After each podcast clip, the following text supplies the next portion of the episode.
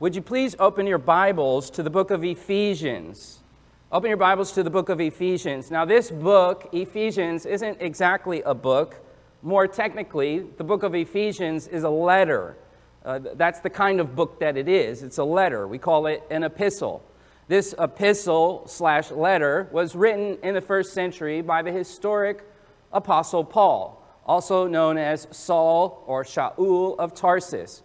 Uh, Saul, that's his Hebrew name. Paulos, Paul is what he would be, be known in, uh, you know, among his, his Greek and Roman friends of the day. Paul wrote this letter, as I said, in the first century. If we want to get more uh, approximate, around 61 AD. So you have in your hand, if your Bibles are open, and I hope they are, a letter from 61 AD written by the historic Apostle Paul and he wrote this letter in terms of its audience to a church in the ancient city of Ephesus. If you look up here, I will show you a picture of Ephesus on the map so that you can orient yourself to the geographic terrain. Now, as you're looking at the map, let's, uh, let's, let's fill in some things in terms of what's going on at the time. The first century was a hard time for Christians living in the dark reign of the Roman Empire. In fact, for a few centuries, Christians lived as public enemy number one. I think I, I, shared recently with you of our modern poets Chuck D and Flavor Flav and fighting the power public enemy. Christians were public enemy. They were hunted down, they were tortured for sport in arenas, they were executed in the streets by Roman thugs. Paul himself, when he wrote this letter, he was writing from a jail cell. He was in prison for his faith this letter is a prison letter, it's a prison epistle. In fact, this month we are reading in our book club Martin Luther King Jr.'s uh, book, Why We Can't Wait, which is based off of his prison letter, the letter from a Birmingham jail. So if you think of King writing a letter in jail to, to the church, he's speaking to Christians in the letter of a Birmingham jail. You have a contemporary parallel to this ancient first century Paul is in jail for his faith. He is in jail for fighting the powers that be. And he is in jail thinking about the church, the state of the church. And so he writes Ephesians as he sits in a jail cell in the belly of Rome. Now, Paul, thinking about this church in Ephesus, Paul isn't only thinking about them, he thinks about other churches. For example, he thinks of the church in Philippi, he thinks of the church in Colossae. So he writes prison epistles. We have Ephesians uh, written to the church in Ephesus. We have Philippians written to the church in Philippi. We have Colossians written to the church in Colossae. So we have three prison epistles that he writes to churches. And he also wrote a prison letter uh, to a personal homie uh, named Philemon. And hence we got the book of Philemon. So these letters written from a jail cell, you would expect, uh, you know, I mean, if I, I, mean, if I'm writing from jail letters, it's probably going to have some "woe is me," uh, you know, I hate the man, the government, I hate this place, you know, Rome, you know, I hate Rome. You know, you you probably catch some bitterness and some grumpiness, and yet Paul, in the inspiration of the Spirit, you don't have a hint of it at all. Paul is just filled with joy in the face of persecution while he is in a, a jail cell and, and has no idea what awaits him.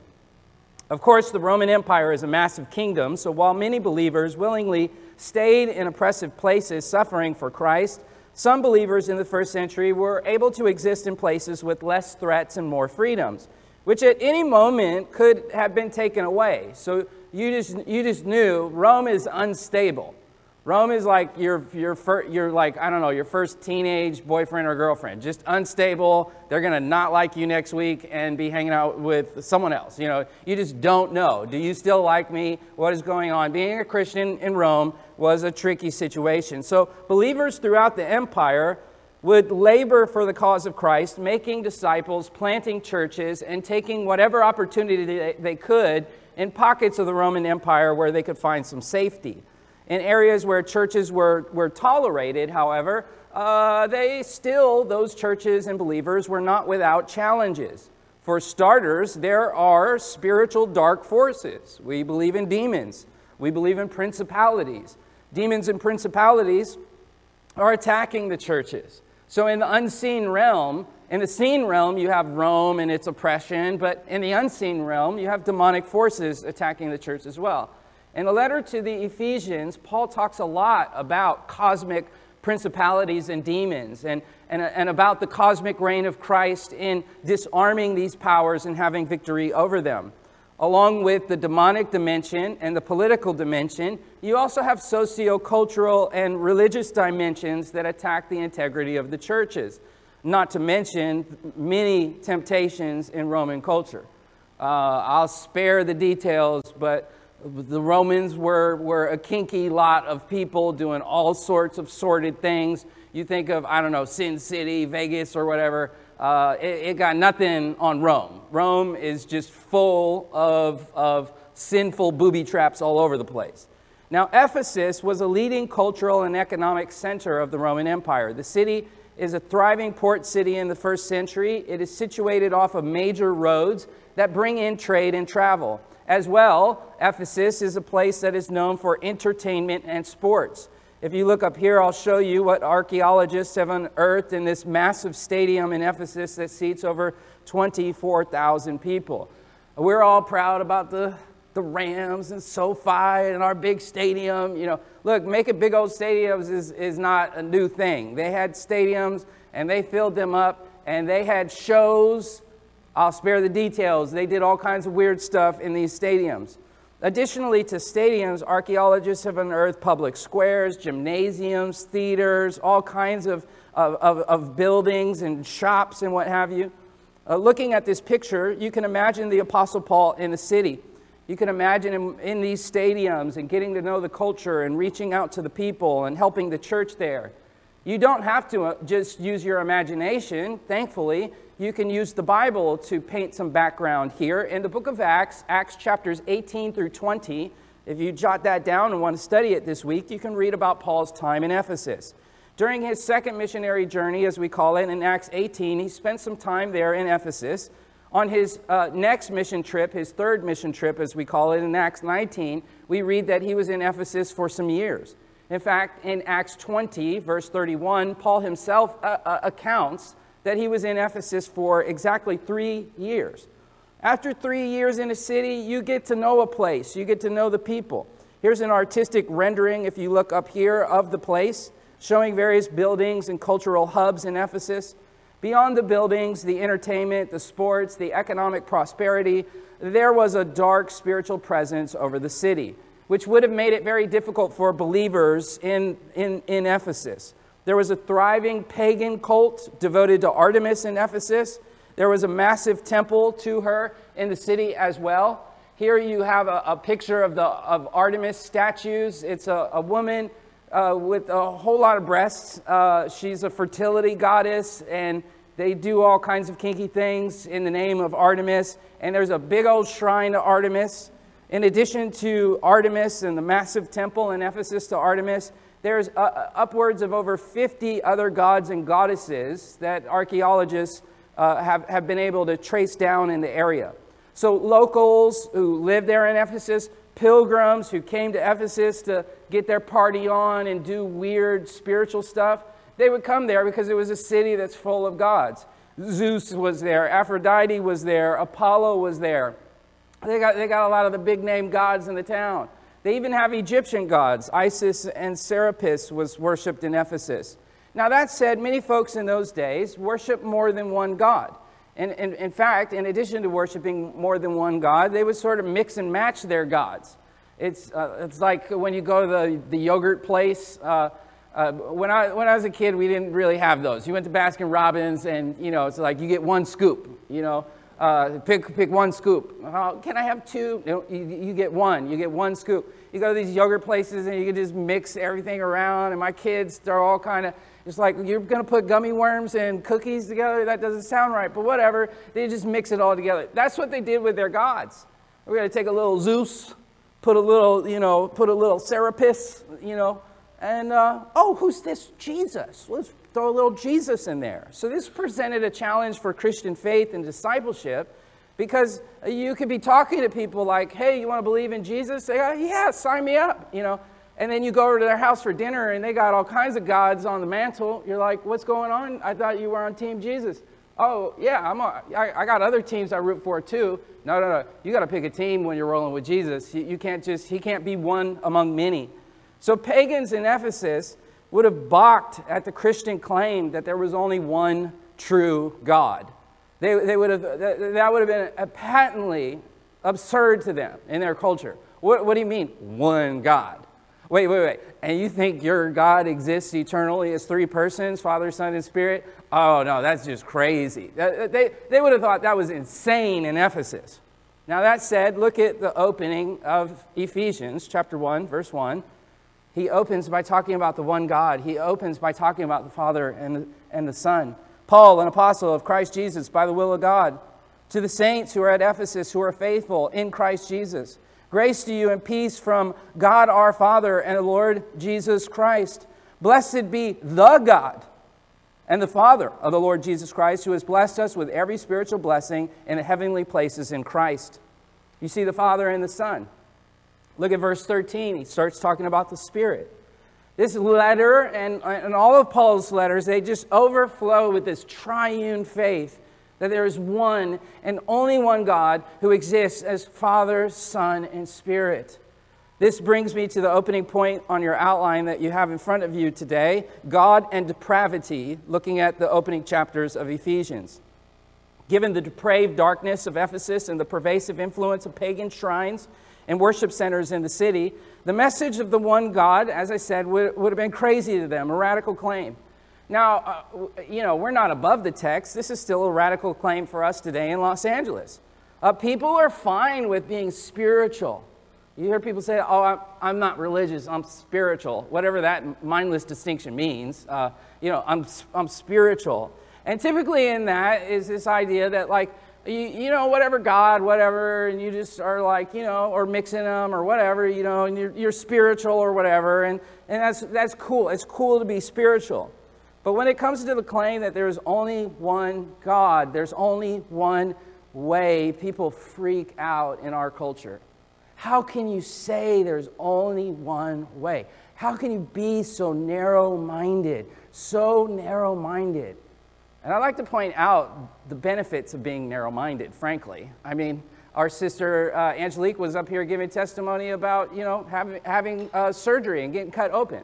If you're going in for, uh, you know, to, to scoop some breast cancer out, and you got a doctor in there who, who can't tell the difference between a knee, an elbow, and a breast, uh, you need to get a new doctor. You need a narrow minded doctor who knows what they're doing. If you're going to get on an airplane, you don't want a pilot who's open minded, I like to try new things. No, I want a pilot who's narrow minded, who does it the way it's supposed to be done. When you're doing mathematics and they ask what 2 plus 2 is, I don't want 16, I don't want 81, I don't want, I don't want open mind. I want, I want the truth. I want to know what it is. And when it comes to 2 plus 2, the fact of the matter is there is only one right answer to that, and all other numbers are wrong.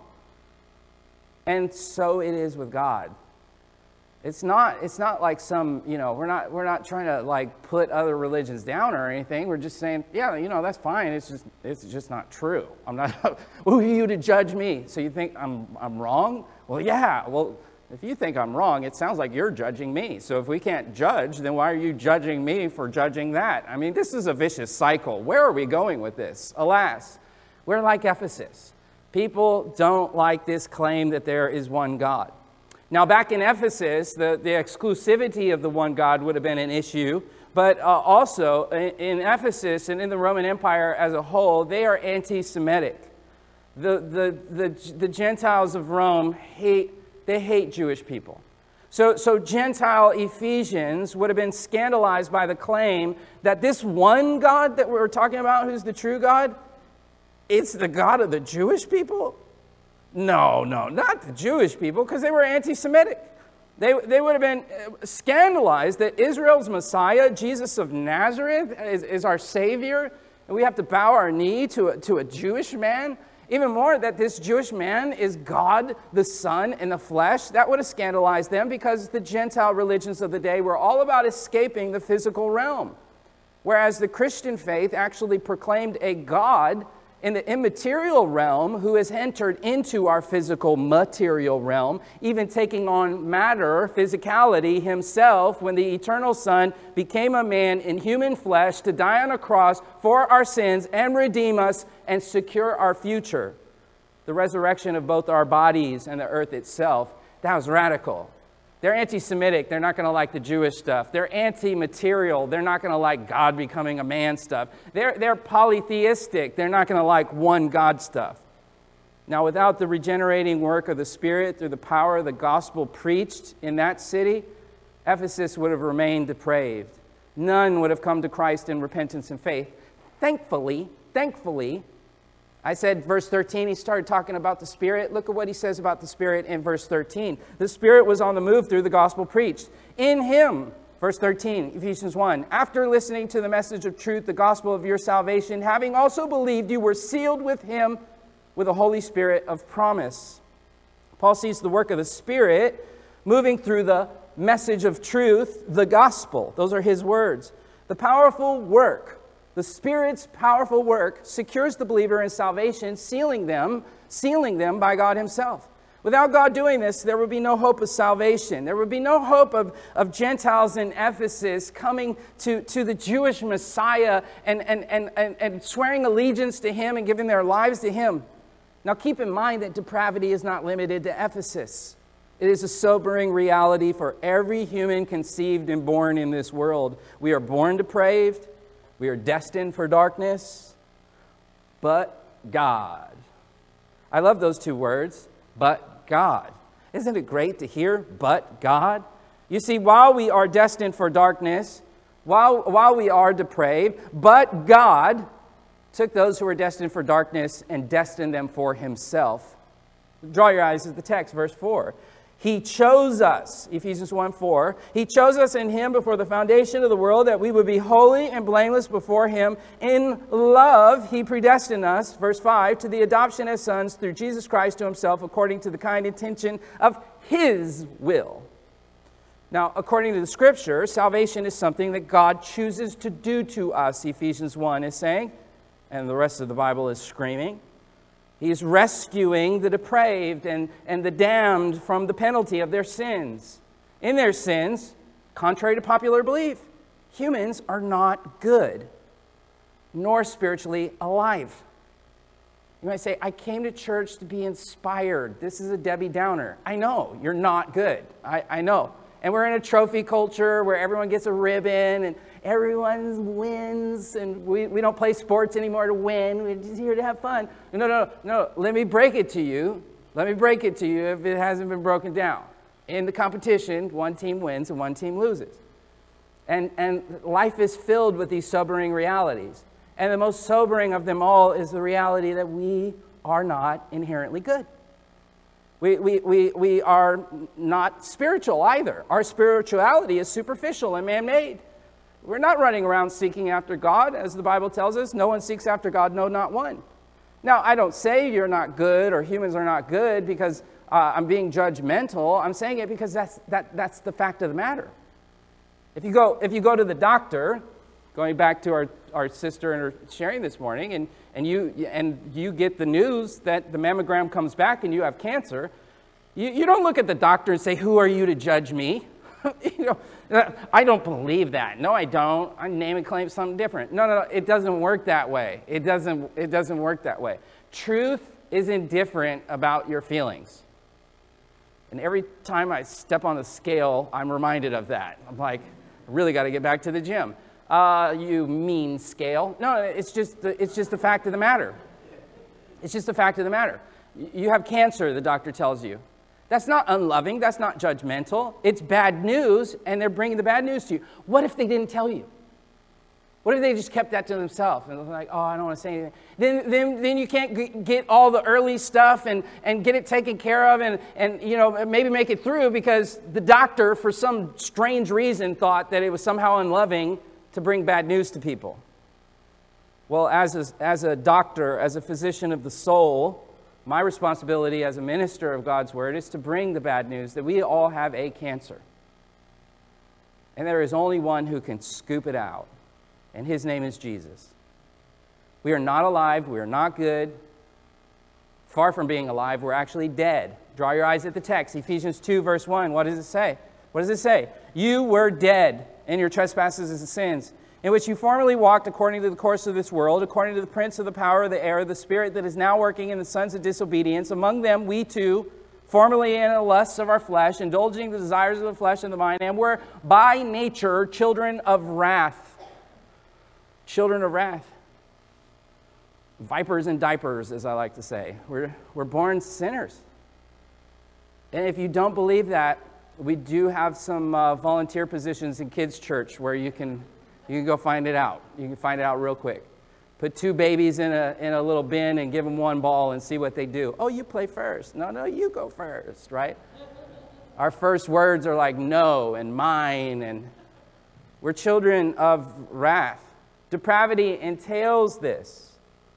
People will still persist, but no, I'm, I'm a good person. I'm a good person. I, I, I mean, I'm not, I'm not Hitler, you know, I'm a good person. Isn't it interesting that Hitler is often the standard in these conversations? There's probably a good Kanye joke right here, but uh, anyway, you know, like if you think he'll, you know, like, uh, like if, if you come to my house and you want to date one of my daughters or something, and I go, you know, are you, what kind of person? You know, I'm no Hitler. You know, it's like close the door uh, get the dog and the gun, uh, don't come back. What do you, what do you, what? You're not Hitler? What, what standard are you using to ascertain that you're good in, in this kind of conversation? It's an honest question. Because, because the standard of goodness is determined by the law. And here's the thing about the law the law is indifferent. Lady Justice is, bl- is blindfolded and holds the scales and the sword. Here's the nature of law, right? Law punishes you when you break it. Law doesn't reward you when you make it. You will never be pulled over by the police and, and, and they'll tell you, we've been noticing that you just always drive under the speed limit. Uh, you know, uh, here's a get out of jail card. You know, uh, here, here, have one on us. You can drive crazy all day today. We'll write it up, and you just, you've been so good. Your goodness now uh, frees you to break the law. It doesn't work that way. It doesn't work that way. You can't stand in a court of law after having murdered a man and appeal to appeal to the judge and jury. Think of all the people I haven't killed, right? It was just that one guy. I mean, he kind of had it coming. But think about all the other people I haven't killed.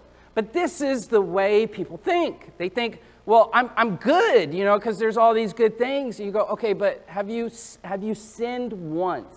Have you broken God's law once? Uh, I haven't. You're lying. You just broke it. Okay? Right? You have. And because you have, now you incur the penalty of the law. And the penalty of the law is death and judgment. That's so mean. A God of love wouldn't do that. No, no, no. That's, no, it, no, he, he, he really would. Because if I murdered your dad and stood in front of the judge and was like, but I'm a good guy, and the judge was like, you know what, I, I like you, the blue glasses, I'm feeling you, you know, just, you know, promise you won't do it again and let me go, you would weep in that courtroom and say an act of injustice was done. The guilty got away. The guilty got away. The standard of goodness is the law of God. The law of God condemns us. We deserve death and we deserve punishment in the afterlife, lest death allow us to escape. Incidentally, in the case of Hitler, right, he he killed himself. Uh, what, you think you're going to escape God by doing that? No, you, you will stand before Him and He will judge you for His sins. And that not only is loving, it's also just and true. Now, again, I told you the two words that I really like to hear. They're but God. But God. Look at the text, Ephesians 2, verse 4. What does it say? But God being rich in mercy because of his great love, which he loved us, even when we were dead in our transgressions, made us alive together with Christ. By grace, you have been saved. Grace is getting something you don't deserve. When, when, when you get something you don't deserve, we call that grace. When you're pardoned and you were guilty, that's grace right? When you earned it, right, and you got it coming, that, uh, right, that's what you deserve. But when you, when you don't, that, that's what we call grace. Uh, it, has been broken down this way. It's a very creative thing to have in mind. Grace isn't just not getting what you didn't deserve, but if you think of the letters G, R, A, C, E, in the Christian context in this conversation about God and our depravity, grace is God's riches at Christ's expense. He's the one who paid it. It was at his expense, his, his death. By grace, look at verse 8 you have been saved through faith and not of yourselves. It is the gift of God, not a result of works, so that no one may boast. Now, for pagans in Ephesus, that's radical. And pagans in Los Angeles, that's, that's radical right? Because uh, uh, fallen spirituality, man made religion, man made spirituality is all based on works. You just trying to be good. You trying to do more good. Oh, you, you did bad and now you got to do good. We do this even we do this with God, we do this with relationships. You, know, you got in trouble with your spouse and now you're washing the dishes and doing and you're trying to pay off what you did. It's, it's, it's the default screen in our souls. We think that we can somehow be good and do away with it. It doesn't work that way. Going back to the murder illustration, it doesn't matter how many old ladies I walk across the street, the guy that I murdered is still dead, and there's no way to atone for that by my works. Now, Roman culture, Roman culture is all based on works. A Roman culture, as I said, it was syncretistic, mixing their gods around in their spirituality. And so, new believers coming into the church in Ephesus, they needed to be taught, they needed to hear this over and over. It's by grace, it's by grace, but God. Look, here's the bad news you're not good, but God is good and gives you his goodness for free through faith when you come to him. That pause was where you guys insert amen, right? Got to solicit the amens up in here. Um, they needed to be taught this. Paul is proclaiming this to them. Christ is not one God among many. Christ is not to be mixed with gods. Further, as I shared about the anti Semitism, uh, the first century world is full of ethnocentrism and racism. Aren't we glad that we've moved on, right? We're, we're still wrestling with that. And so there's ethnocentrism, there's racism, there's theological questions, there's relationships that are strained, there's uh, cultural comforts and things that need to be challenged. And that's what Paul is doing with this message of grace. Paul is no stranger, mind you, to being canceled and attacked for his faith by pagans, not to mention his own people. Paul was a Jewish man and he loved the Jewish people. He's a worshiper of the Jewish Messiah that many Jewish people had rejected. And that was a complex issue in the first century, given the dynamics of the, the racial tensions between Jews and Gentiles. Um, uh, Paul, having been a, a, follower of the Jewish Messiah and a friend of Gentile people, would have caught it from both sides. His Jewish community would have thought he was a sellout because he's hanging out with the oppressors of their people. And, and, and, and, and they would have thought this was, you know, this is crazy that you, you're hanging out with Gentiles. And then the Gentiles are going to think he, he's crazy because their culture is highly anti Semitic. And then uh, that culture, this, this Gentile culture, is works based. And in the Jewish culture, there's a large community of people who are misunderstanding the law of Moses and relying on works of the Old Covenant in order to sanctify and even save themselves. And so, what Paul is saying that it's not by works would have been radical in the Jewish context, radical in the Gentile context, and it would have put him right in the middle of this divide. He would have been hated on on both sides. He was, as I said, no stranger to being canceled and attacked for his faith. He speaks to this divide, though. He's, he's not a coward. He, he goes to Twitter, hard in the paint. He's hard in the paint on Twitter. Look at verse 11. Therefore, remember, chapter 2, verse 11. Remember that formerly you, the Gentiles in the flesh who are called to uncircumcision by the so called circumcision, which is performed in the flesh by human hands, remember that you, Gentiles, were at that time separate from Christ, excluded from the commonwealth of, of Israel, and strangers to the covenant of promise, having no hope and without God in the world. I mean, that's kind of hard what he's saying about the Gentiles, but again, you know, it's the truth. You guys were outside of the commonwealth, you would have been excluded from these things. You can imagine the Jewish people in the congregation are like, yeah, that's what I'm talking about. Paul, check them, check them, yeah. But Verse 13, now in Christ, you who are formerly far off have been brought near by the blood of Christ, for he himself is our peace, who made both groups into one and broke down the dividing, the, the barrier of the dividing wall. He broke down the barrier of the dividing wall, Jews and Gentiles. The socio-cultural, religio, spiritual divides of these ethnic groups, what we call races today, was handled in the gospel. Contrary to fundamentalist and separatist churches today that reduce the gospel to merely humanity getting right with God, the gospel speaks, yes, to humanity getting right with God, and it also speaks to humanity getting right with their fellow man. Depravity doesn't just mess up our relationship with God, it messes up our relationships with everybody. Right? Some spouses are like, yeah, that's what I'm talking about, right? It, it makes marriages have fights, it makes friends have fallouts. It, sin messes, messes up all relational dynamics between man and God and man and his fellow man. What is happening in Ephesus, however, is a powerful picture of the gospel at work. The dividing wall has been torn down. Let's go into chapter 3, verse 6. He says, The Gentiles, verse 6, are what? Fellow heirs and fellow members of the body and fellow partakers of the promise in Christ Jesus through the gospel, verse 7, which I was made a minister according to the gift of God's grace, which was given to me for the working of his power. At that point, the Gentiles would have been looking at the Jewish people in the congregation. That's what I'm talking about. I'm a fellow heir. What? What? you know, like, you, like we're one. We're one in Christ. Christ has made us right with God, and He's making us right with each other. And so Paul is writing from jail to tell them, to tell them, act right. Look at what Christ has done.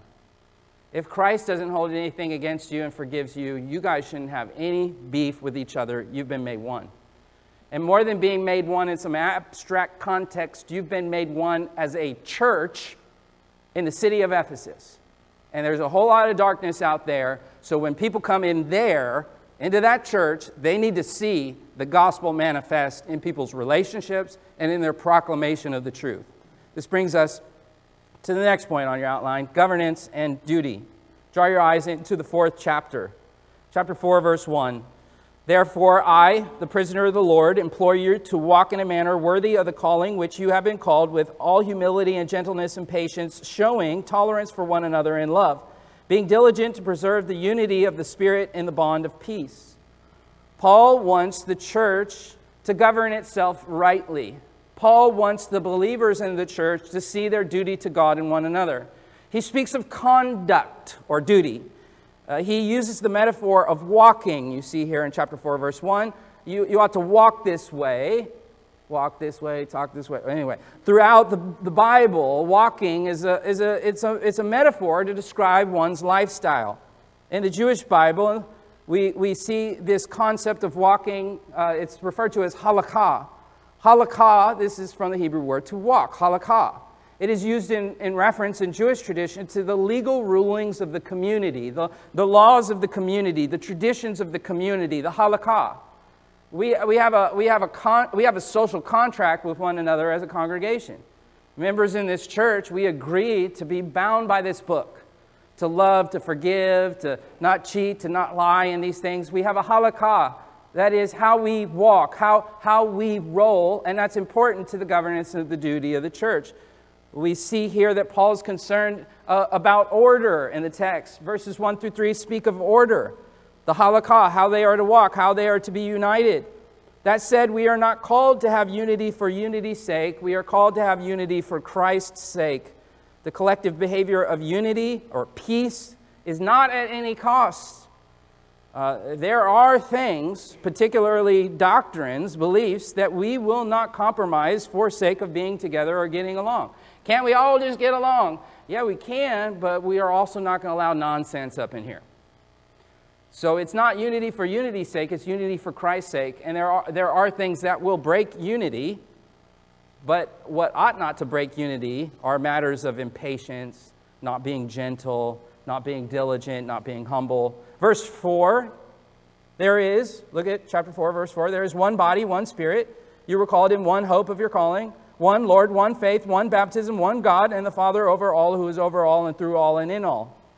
Here Paul speaks of ordinances. Ordinances are rituals and rhythms, rites that the church does when we gather to celebrate.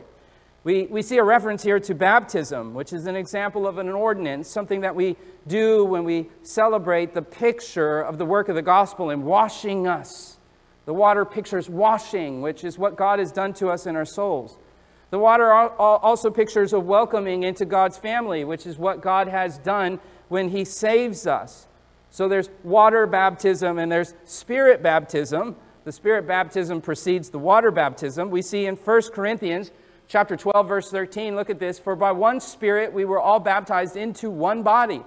Whether Jews or Greeks, these ethnic tensions ought to go away. Whether slaves or f- free, class tensions ought to go away. We were all made to drink of one spirit. Upon conversion, the forgiven sinner is baptized by the Spirit into the church. This is an invisible gift. After conversion, when the believer is baptized visibly before the church, that saint is picturing the work of the gospel in the ordinance. Um, it's a powerful ordinance, a powerful picture, baptism. And along with baptism, we picture the gospel in taking communion, which we do after the sermon. And it reminds us of the body and blood of Christ that has made us one body here in Ephesians 4 4.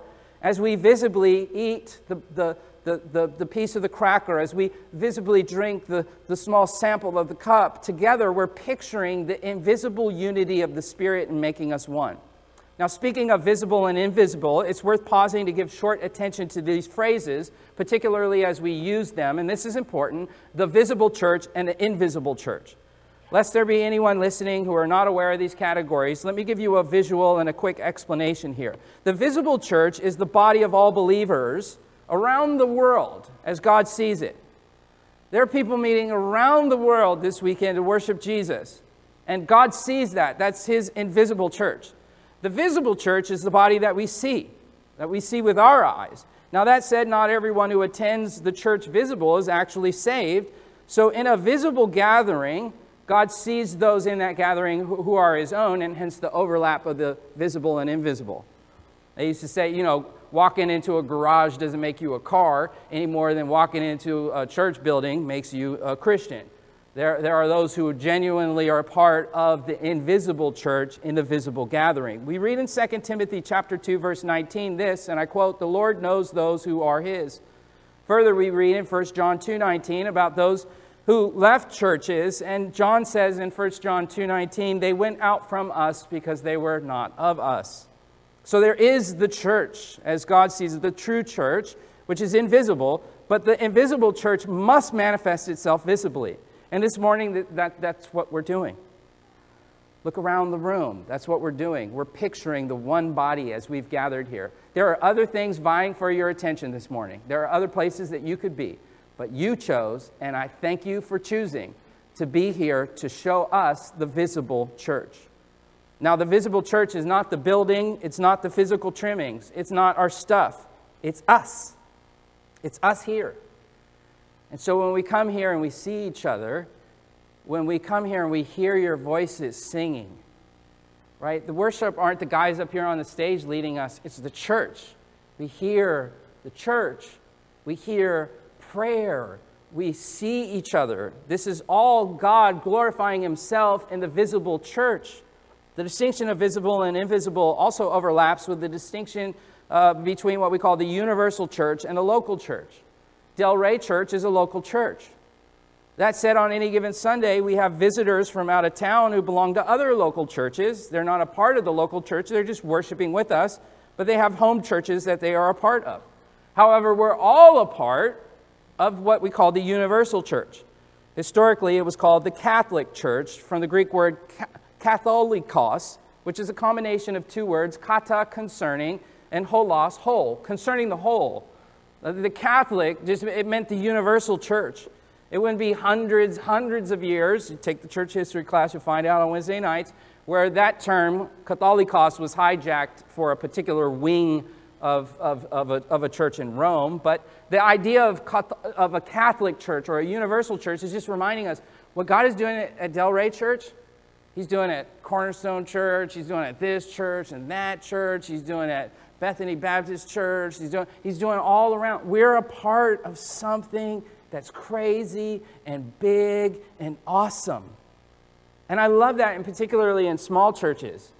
In, in, in North America, to boot, where so many people think that if it's large, it's because God's blessing it. We are a part, Delray Church, of something that is so much bigger than us. We are a part of something that is massive. And I've traveled around the world and I've, I've seen it. And one day, one day, when we've been there 10,000 years, bright shining as the sun, and we see his church gathered from the nations, it's going to be insane. Now, the church, in the, in the meantime, we have these order and ordinances to picture him. As well, we have orthodoxy, which is important to us. Ortho means right or straight. You know, uh, some, some of y'all had to go to the orthodontist because those teeth weren't straight. You had to get them straightened out. I was one of them. Yeah, I was that teenager, you know, uh, awkward with it, but they straighten them out. The orthodontist straightens out those crooked teeth. Ortho, straight, doxa, mean, can mean teaching, worship, or glory. We want to make sure that our teaching, our worship is, is straight. We don't want to come up in here with our teeth all messed up, uh, saying stuff about God that's not true. You don't, you don't want to do that. Look at Ephesians 4. He says, We have one faith. Jude 3 speaks about the faith which was once delivered unto the saints. 2 Timothy 2 2, we read about the faith being passed down to the church. Hebrews chapter 10, verse 23, we read about holding fast the confession of our hope without wavering. And doing so, Hebrews 10 24, within the community Hebrews 10 25, not forsaking the assembling together. Our right, our right proclamation of God, our right beliefs about God, they actually matter. And think about this in relationships, because sometimes when people hear doctrine or orthodoxy, it sounds cold or whatever. No, no, no. When you love someone, you want to think right thoughts about them. When you love someone, you want to know about them and you, you know, you, you want, you, that's what you want. My wife had a, had, a, had a birthday, right? I need to know that birth date, right? And if I didn't, then what's my wife going to think? Oh, you don't, you, don't, you don't love me. You don't know my birthday, right? We, in fact, her, her birthday, our anniversary, there, boom, boom, boom. You know, and then the kids, boom, boom, boom, boom. It all, it all comes together in February. Part of loving is knowing the truth about dates and things and all, all of that. And so, too, with God, there's dates. He's done stuff in history at certain times that we want to know. There's things that are true about him that we want to know. And so, if I can picture order, ordinances and orthodoxy, how they all work together, I would picture it like this. In, in, our order, we have things, we have principles we obey, we have pastors who lead us. We, we, the church, are the priests of this congregation, the royal priesthood in the language of Hebrews. We have people serving. We have our pride being checked. That gives us order. We have our ordinances that are all centered around the Word as the word is declared, like right, right now, as the word is displayed when we're going to have communion after this, as the word is delighted when we, when we pray and we sing, as the word is discipled out in our, in our lives as we gather during the week and we press into each other in community groups and Bible Institute, as the word is distributed as you take it out into the world. Those, those are ordinances that picture the things we're talking about. In orthodoxy, there's certain fundamentals for our faith about truth, the triune God, and trust, and the text of Scripture, and the, and the cross, and what the cross accomplishes. Ephesians 4, verse 4. There is one body, one spirit, one hope, one Lord, one faith, one baptism, one God. He's, he's, he's drilling down a creed here, a, a statement of faith here. And, and all of this isn't for purposes of just having right doctrine, it's, it's for purposes of being one in the Spirit together. As, as we do these ordinances, as we do these things, we're, we're being reminded not of mere rituals or rites or whatever, we're being reminded that the Spirit is making us one, that Jesus is making disciples through the Spirit. We're being reminded that our church's health comes from the Spirit who is at work in the invisible universal church manifest in visible local churches. It's the Spirit, Him, the Spirit, who is doing this stuff.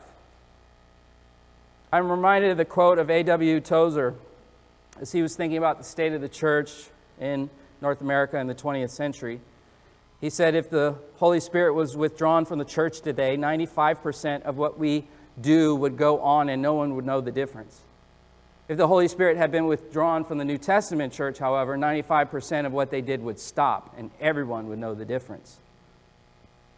The Ephesians knew the work of the Spirit, and so Paul is reminding uh, them of this. Tozer, this quote just kind of echoes out as an indictment on the church today that often relies on persons and personalities and consumerism and marketing and not the Spirit. The prophet Zechariah said in Zechariah 4 6, This is the word of the Lord, not by might nor by power, but by my Spirit, says the Lord of hosts. God's people are to be a people of the Spirit and His Spirit will empower us and draw us, next point on our outline, in grace and dedication. Look at verse 7. But to each one is given a grace according to the measure of Christ's gift. Verse 7 Each one is given a measure of Christ's gift. The word grace here, charis, is a word that is used for spiritual gifts. Uh, the grace that is given to us, the Holy Spirit making us one, is also pouring out gifts on us. Here, here you see uh, this list here from Romans 12, Corinthians 12, Ephesians 4, and 1 Peter 4, a list of the spiritual gifts. We are told in 1 Peter chapter 4, verse 10, that each one of us has received a special gift, and we are to employ it in serving one another as good stewards of the manifold grace of God. Here in verse 7 of, of Ephesians 4, to each one of us, grace was given according to Christ's measure. What is he getting at here? Spiritual gifts. And those spiritual gifts, those graces, we use in dedication to one another. Speaking of spiritual gifts, as we continue, there is more talk of gifts. Look at verse 8. Therefore, it says, When he ascended on high, he led captive a host of captives, and he gave gifts to men, graces to men. Now, you may notice in your Bibles that verse 8 contains a quote. The Apostle Paul here in verse 8 is quoting from Psalm 68, verse 18 specifically. We read from Psalm 68 here in our public reading of Scripture this morning, you may recall. In the original context of the psalm, the author calls on God to rescue his people, Israel, and then celebrates God in triumph as God ascends Mount Zion after delivering his people through God's earthly king. There's messianic overtones in this earthly king and triumph in Zion, and, and they're very loud. And Paul ties those to the Messiah Jesus and his triumph over our sin, our death, demons, principalities, evil. When he died on the cross, when he rose from the dead, when he ascended into heaven, he was riding up the mountain of Zion. Verse 9, look at the text, Ephesians 4. Now, this expression, he ascended, what does it mean except that he had also descended to the lower parts of the earth? He who descended is himself also he who ascended far above all heavens so that he might fill all things. This brings me to the next point on the outline. The next point is about gifts and descent. As noted already, this is a reference to the Psalm, Psalm 68. Is a reference to Jesus' ascension, which we read about in the Gospels and also Acts 1 9 and other places. The Apostle Paul is tying together this riding up on Zion to Christ's work on the cross and defeating uh, the enemies of sin and death and the devil, and then ascending to the Zion of the heavens. In the ancient world, during a war, a deliverer who rescues his people would pillage the enemy. Right? You know, Deebo's going to beat you up and take your bike and ride off with it. You, you, you beat someone up and you take their stuff. So ancient kings, they, they beat another power and then they take their stuff. It's called booty or spoils of war. And the triumphant one would then take the spoils of war and go back to their kingdom and, and take those that they liberated and take all that stuff and give all the stuff away to the people that are liberated. Now, in the case of Christ, Christ's enemies, death, sin, demons, they have no booty, no spoils to offer. And so Christ takes away their power over his people and then he pours out the Spirit on them. It is worth noting that traditionally, Psalm 68 this, what Paul's quoting from here in Ephesians 4, was read traditionally in the Jewish culture on the day of Pentecost, which, according to Acts chapter 2, is the day when God poured out his Spirit on the people. New Testament scholar Dr. Clinton Arnold writes that he, Jesus, gave gifts to men. This passage differs from the Hebrew and Greek versions of Psalm 68 18, which read, You receive gifts from men. Paul here appears to be citing an early Aramaic version of the psalm, preserved in a Targum, that contains he gave. The Targum interprets the giving as a reference to Moses' giving of the law, What makes Psalm 68 all the more significant to this context is, is that the Jews were accustomed to hearing this passage read aloud in their synagogues on Pentecost as a designated day for reading it. The law of Moses is no longer to be seen as the focal point and fulfillment of this psalm, but rather the incarnation, the descent, the resurrection and exaltation, the ascent of Christ. Because of Christ's ascent to the right hand of God, he could send the Holy Spirit at Pentecost to incorporate believers into the body of Christ and endow them with special abilities for building up the body of Christ. After quoting Psalm 68 and its tie to Jesus' ascension to the heavenly Zion, Paul also speaks about descent uh, Christ descending to the lower parts of the earth. In Christian theology or theological tradition, this question of, like, what's going on here? What's he descending to? Has become known as the doctrine of the harrowing of hell. Uh, harrowing is an old English word, it's kind of fallen out of use, but it, it, it means descent. Uh, the Latins called it descensus Christi ad infernos. And the doctrine of harrowing posits that after Jesus died and before he rose, his, his soul uh, before he rose, joining his, his soul and his body together, in between those, he, he paid a pit stop in hell. This is the doctrine of the harrowing. In other words, when Jesus suffered on the cross for our sins, that wasn't enough. He had to go do some jail time in hell to handle the rest of it. Now, there are a variety of versions over the centuries, and there's not time to survey all of the harrowing versions but I want to provide some resources for it for those of you who are interested in studying it outside of this talk this morning. But, but quickly, I do need to address this because there's a lot of bad teaching on it. Uh, if you come from a Catholic background, you've heard this teaching. Uh, some uh, wings of the Protestant Reformation as well. Martin Luther and Lutheranism maintains this. In terms of history, it, it doesn't go back to the apostles or the early church. It appears in the Apostles' Creed around 650. The original Apostles' Creed doesn't say anything about Christ descending. That was added 500 years later. So when the Ephesians were reading this, they would have had no idea about harrowing doctrines in church history. Um, they would have no idea about Catholics and Lutherans, let alone Jehovah Witnesses, who have a harrowing doctrine that's really cray cray. Uh, let alone the I can't help myself the word faith movement that goes crazy on this. Joyce Myers, Kenneth Copeland. So, uh, I got to show you. Sorry, we're running out of time, but let me move quickly. Kenneth Copeland, maybe you heard of him, big guy, TBN. He says this It wasn't a physical death on the cross that paid the price for sin. Anybody can do that. what? Uh, I'm quoting. I'm quoting Kenneth Copeland. You got the references there. He said Satan conquered Jesus on the cross and took his spirit to the dark regions of hell. Well, the devil, the devil did that? Because I'm reading in my Bible how he disarmed him, punked him, whooped, whooped him on the cross. What are you talking about? Copeland describes it this way Jesus allowed the devil to drag him into the depths of hell. He allowed himself to come under Satan's control. Every demon in hell came down on him to annihilate him. They tortured him beyond anything anybody had ever conceived. For three days, he suffered everything there is to suffer. And Copeland claims that Jesus did all of this so that he could in his words, uh, whoop the devil in his own backyard, end quote. What, what is this madness here? You're getting all of that from Ephesians 4? I mean, even, even Joel Osteen jumps on this bandwagon. Interestingly enough, my whipping boy Osteen. Osteen popularly never talks about hell. Never, you know. He's on Oprah, he's on, you know, he never talks about the bad news.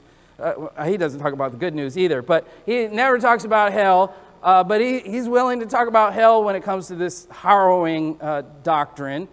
He says the Bible indicates that for three days, Jesus went into the very depths of hell, right into the enemy's territory. He did battle with Satan face to face. Can you imagine what a showdown that was? It was good versus evil, right versus wrong, holiness versus filth. Here, the two most powerful forces in the universe have come together to do a battle for the first time in history. What? For the first time in history, you do know that Jesus is eternal, okay? You do know that he was in the garden with Adam and Eve. You do know that he's been fighting evil for a long time, since the beginning of the fall of man. He's been fighting evil. And you do know that he's not arm wrestling the devil.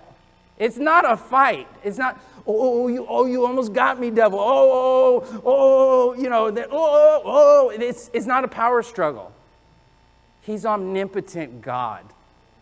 Even in the book of Revelation, in the end, when Satan's cast in the pit, Jesus doesn't have to do it. He sends a little angel, little I like to picture the angel as like the little chubby Cupid or something. You, go get him and throw him in the pit. He's, po- he's powerless. He's all bark, no bite. There, there isn't a fight. This is, this is King Jesus. Have you lost your mind? The trouble here is first, that's not in Ephesians 4. Second, that makes the cross a flop. If he didn't beat him on the cross, then the cross failed. Third, it, it makes Jesus struggling. It makes Jesus this like impotent figure who's on par with the devil. He's, on, he's in a power struggle with the devil. That's not the all powerful Christ of the Bible. The descent of Ephesians 4 is the incarnation, when the eternal Son came to earth. It's the incarnation when he took on flesh. It's biological death when he died. As Jesus told the thief on the cross, in terms of where he would go after he died, Luke 23 43, today you will be with me in paradise. The cross finished the work.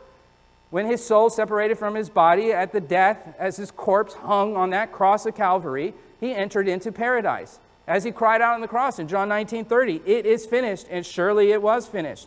And Paul says this in Ephesians 4 the descent is his incarnation, entering into the world, descending to the earth. Paul writes this way in Philippians. If you look at Philippians chapter 2, he talks this way in Philippians chapter 2 of Jesus coming down and humbling himself, and then Jesus being exalted and every knee bowing down in the heavens and the earth. There's no power struggle.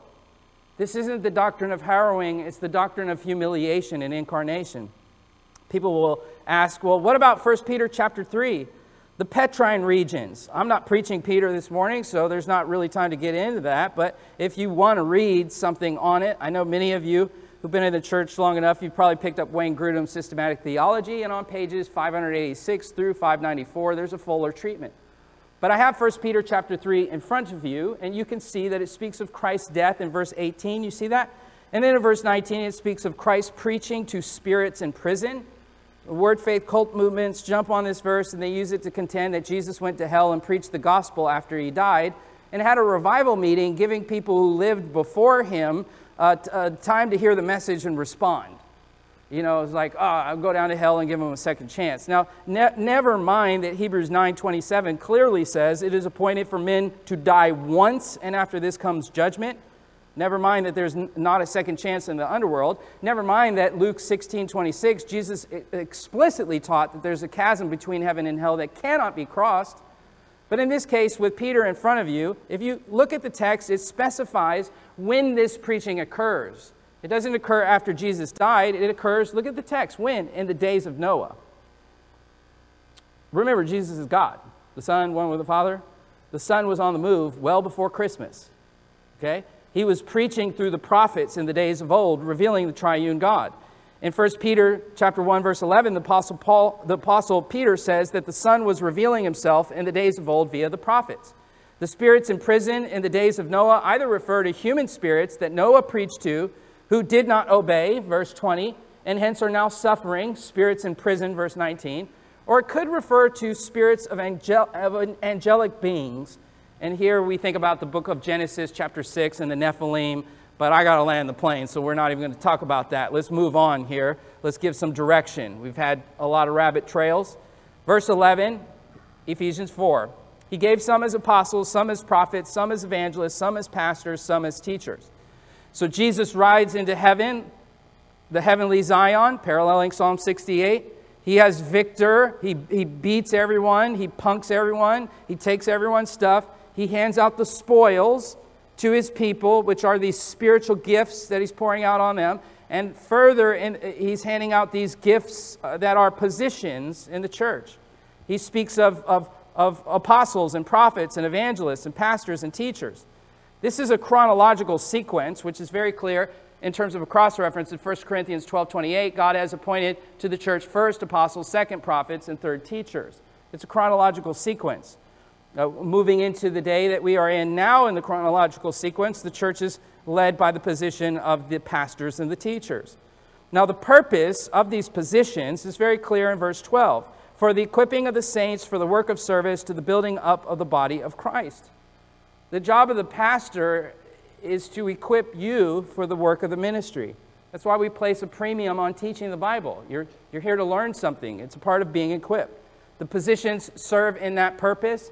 The purpose ultimately is the purity of the church. Draw your eyes at verse 13. Until we attain the unity of faith and the knowledge of the Son of God to a mature man, to the measure of the statue which belongs to the fullness of Christ. The fullness of Christ belongs to the church. The church is the hope of the nations. Local churches around the world doing the mundane, Sunday in and Sunday out. I think of all the institutions that have come, come and gone in the last 2,000 years. There's only one Pioneer chicken left. I remember as a kid loving Pioneer chicken. It's hanging on by a thread somewhere in LA. You can find it. Think of all the institutions that have come and gone. Blockbuster, if we went back in time, you said, this isn't going to last, there's going to be this thing called Netflix, you'd be like, yeah, get out of here with that. I like to walk in and look at my VHS tapes. Think of all the institutions that have come and gone. The church is still here, thousands of years. And God is breaking out revival in His church through His word all the time, all the time. This is how He grows His church. Growth in doctrine, verse 14 of the text. As a result, we are no longer to be children tossed here by waves and carried by every wind of doctrine and trickery of men and craftiness and deceitful scheming. This is, this is why I, I give some examples of false teaching, because that's what you're supposed to do. That's what a pastor who loves you does. He warns you about the trickeries that are out there, lest we be led astray. In Hebrews chapter 5, we, we, we read about those who are stuck in the elementary principles of the oracles of God, who needed milk and not solid food. They, they can't handle the solid meat. They, they, they're not ready for it. They're still stuck on bottles. He says, What are you doing? People aren't teaching you. You're not growing in the Word. Solid food, Hebrews 5, is, is for the mature. You should be mature. You should be eating, eating that meat. What are you, what are you doing? If you're, if you're 10 years old still nursing, like, it, it's not a good look, man. It, it, you, you should have stopped a long time ago. The, you should be growing in doctrine and in truth as a church. There is a saying, you are what you eat. As well, there is a saying, out of the overflow of the mouth, the heart speaks. Speaking of speaking, verse 15, let's land the plane. Speaking the truth in love, we are to grow in all aspects of Him who is the head, even Christ, from whom the whole body, being fitted and held together by what every joint supplies, according to the proper working of every individual part, causing the growth of the body for the building up of itself in love. Here in this message, I wanted to explain and exposit the text of, of Ephesians chapter 4 and give you the context of that world, which parallels very much our setting here in Los Angeles. To hear his charge of unity, of love, of devotion in the church, uh, to, to hear the, the order of the church that he speaks of and the orthodoxy of the church that he speaks of. And, and that so by doing and sitting before the word this morning, we have just a deeper appreciation for what God is doing at Delray Church. And what God will do as we walk in his order, ordinances, and orthodoxy one people, one faith. Notice the repetition of one, one, one, one. We're one. As he tears down dividing walls, as he makes us one. Let us respond to his word now by coming to the communion table. As we have the table in front of us, as we partake of the cup and the cracker, we, we are, are picturing our oneness. And it was at the cost of his death. And when he died, he did it all, He paid it all. The victory was His. There was nothing left to do but to enter into paradise with the angels of glory, saying, Behold, the Lamb of God who has come. Let's sing to Him, let's have communion. Father, we thank you for your word. We thank you for your love. We thank you for your work in our church. We thank you for your hand that is upon us. I pray that the ministry of your word this morning will do uh, what you said in Ephesians 4. It will equip us for every good work, it will make us one. It will make us filled with your love and your spirit. We pray for the ministry of your spirit who gives gifts to men, to women, and that, Lord, we would use those gifts that you give to us, these spiritual gifts, and even the other gifts that are in our life. We would be a people who share a people who love, a people who give, a people who sacrifice, a people who put your church before everything.